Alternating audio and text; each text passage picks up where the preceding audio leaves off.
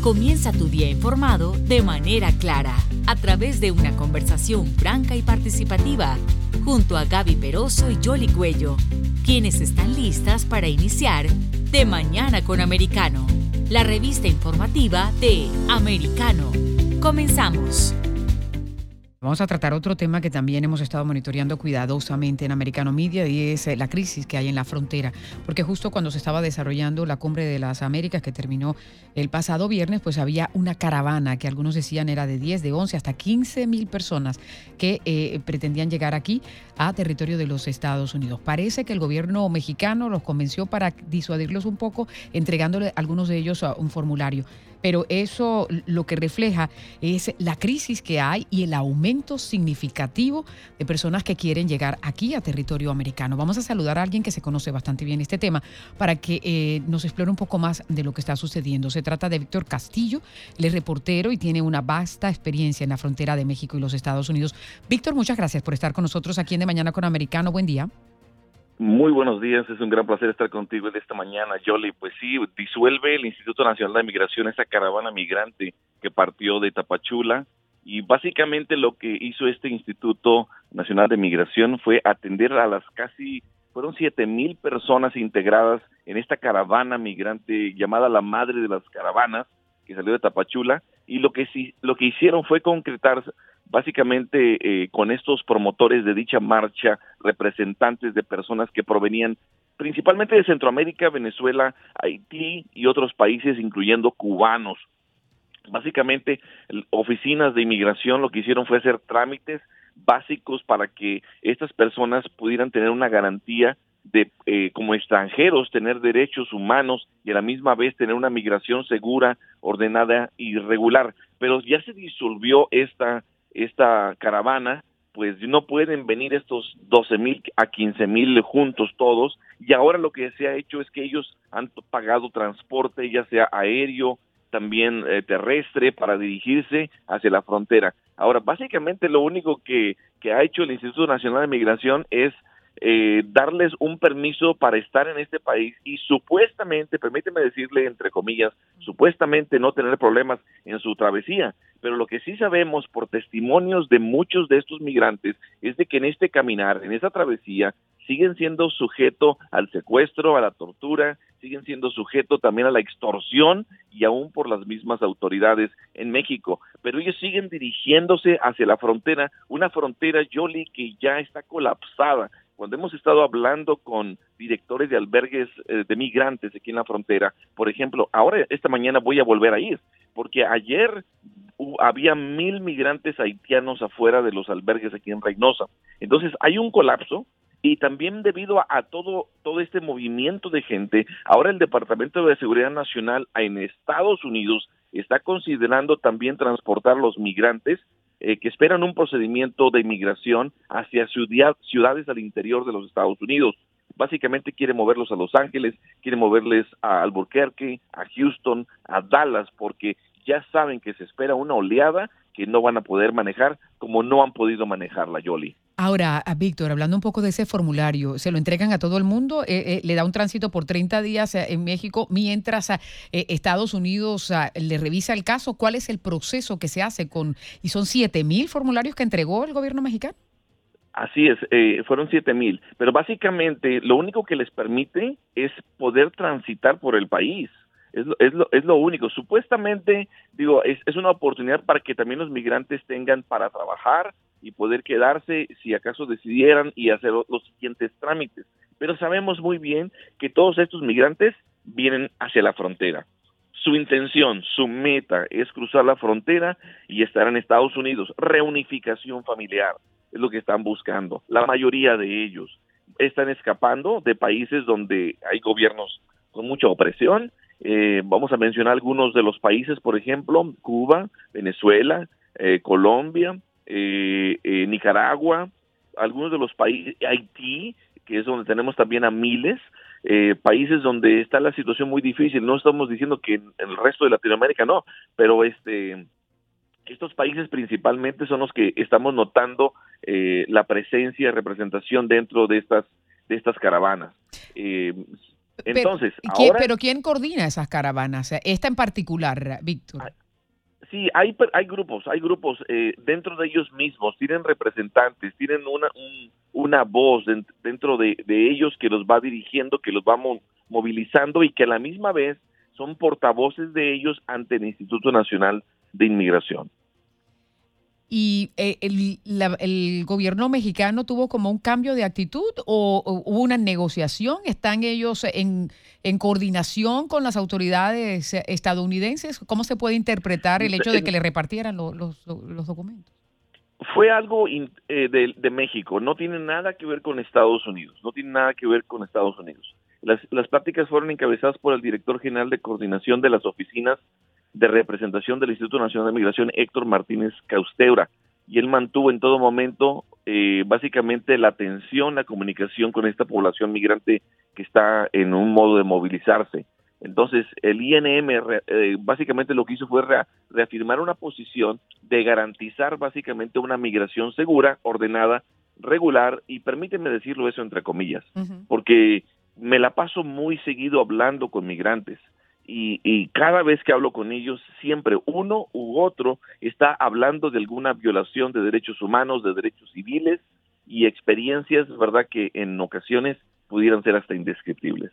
Claro, pero además eso no, necesariamente son como esas migraciones eh, voluntarias que habían ocurrido a lo largo de todas las décadas eh, en, entre México y Estados Unidos, porque eh, esto lleva ya cierto tiempo con, esta serie de caravanas, ¿no? Y, y, por otro lado, hay algunas personas a las que le cobran para hacer ese tránsito. Sí, hemos escuchado casos como eso, como eso, pero también hemos escuchado casos donde, por ejemplo, las autoridades a través de su travesía este, extorsionan a estos migrantes aun cuando ya tienen un permiso para, para poder transitar. ¿Por qué? Porque saben perfectamente que van hacia la frontera, saben que tienen familiares en Estados Unidos o si no en casa, en su país, este, podrían enviarles dinero y es por eso que están cobrando eh, una extorsión, eh, están siendo víctimas de extorsión estos migrantes. Ahora, el asunto es de que, como te digo, están viniendo miles, pero los directores de albergues en las fronteras están diciendo no me manden más. O sea, eh, tranquilos, infórmense bien antes de que ustedes lleguen, porque el hecho de que ustedes vengan aquí a la frontera, inclusive que ustedes crucen, no les garantiza que en Estados Unidos les van a otorgar un asilo. Claro, y ese es el otro punto, ¿no? De todas esas personas, de las 7.000, por ejemplo, que, tienen esa documentación, ¿cuántas alcanzan a llegar hasta el punto fronterizo para que puedan ser escuchados por un funcionario migratorio estadounidense si se tiene en cuenta que todavía el título 42 se sigue aplicando? Es decir, pueden rechazar automáticamente. Exactamente. Entonces, el título 42 está acá. Puede cruzar, por ejemplo, una mujer o un hombre adulto solo inmediatamente bajo el título 42 va a ser rechazado, expulsado y regresado a la frontera más cercana. Eh, eh, solamente aquellos que tengan un caso muy sólido, solamente aquellos que tengan verdaderamente evidencia de algún tipo de persecución, ah, de algún peligro que tengan eh, allá en su país, que tengan un miedo creíble de alguna manera, que puedan comprobarlo ante un oficial de inmigración, pudiera ser que les den un citatorio para comparecer en un futuro hacia con un juez de inmigración. Mira, acabo de estar en, en Bronzeville hace un par de días.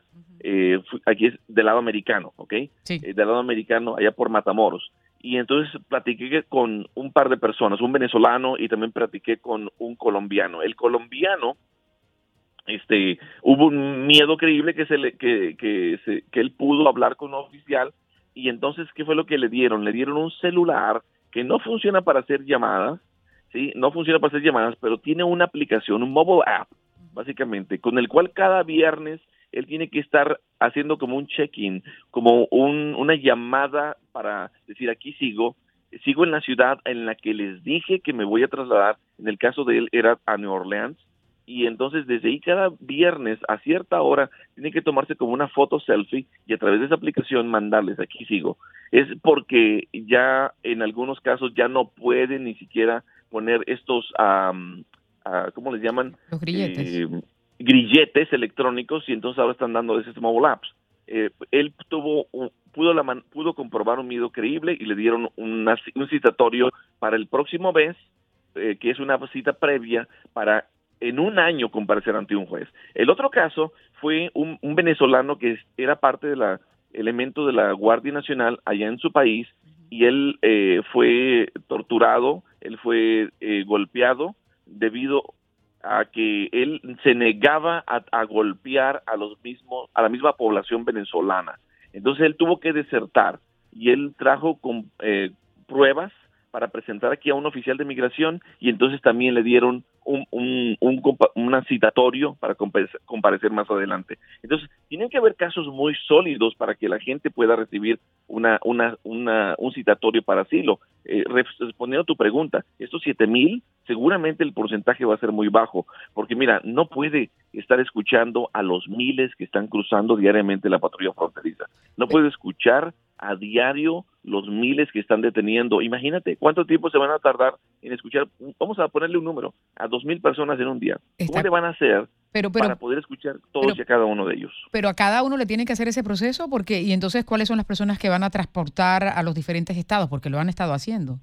bueno, a los que van a transportar, eh, según eh, documentos que obtuvo la cadena NBC, eh, documentos internos, es de que los funcionarios de, del Departamento de Seguridad Nacional eh, de alguna forma lo que van a hacer es que a estas personas que ya tienen procedimientos de inmigración, es decir, que ya fueron capturados y liberados, que fueron liberados a albergues en el lado americano, que fueron liberados y que están en un proceso para, para, de migración para un futuro.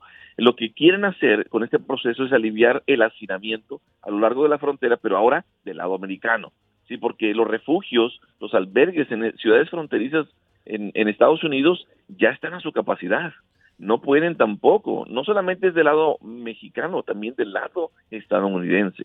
Entonces, lo que quieren es moverlos a ciertos refugios, porque yo creo que está el Departamento de Seguridad Nacional vislumbrando que se viene otra oleada grande. Ya vienen, ya vienen. Claro, ahora, pero por otro lado estamos en, pleno verano y, y, se supone que estas son épocas difíciles para, para, para ese cruce, ¿no? Dios mío, este fin de semana estuvimos promediando 105 a 109 grados Fahrenheit acá en la frontera sur de Texas. ¿Te puedes imaginar? Em, el día de ayer había mil haitianos afuera del albergue Senda de Vida eh, tratando de entrar y ahí estaban por horas a esas temperaturas.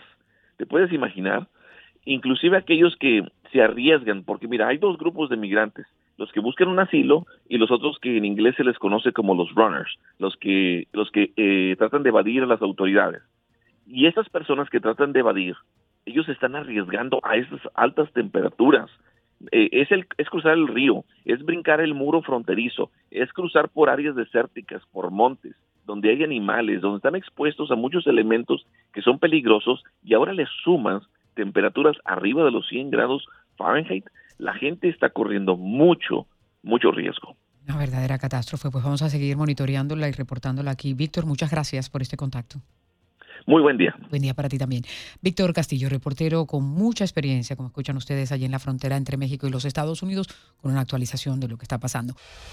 Gaby Peroso y Yoli Cuello se quedan revisando las informaciones para volver en nuestro próximo programa con más noticias, información y datos de interés para nuestra comunidad.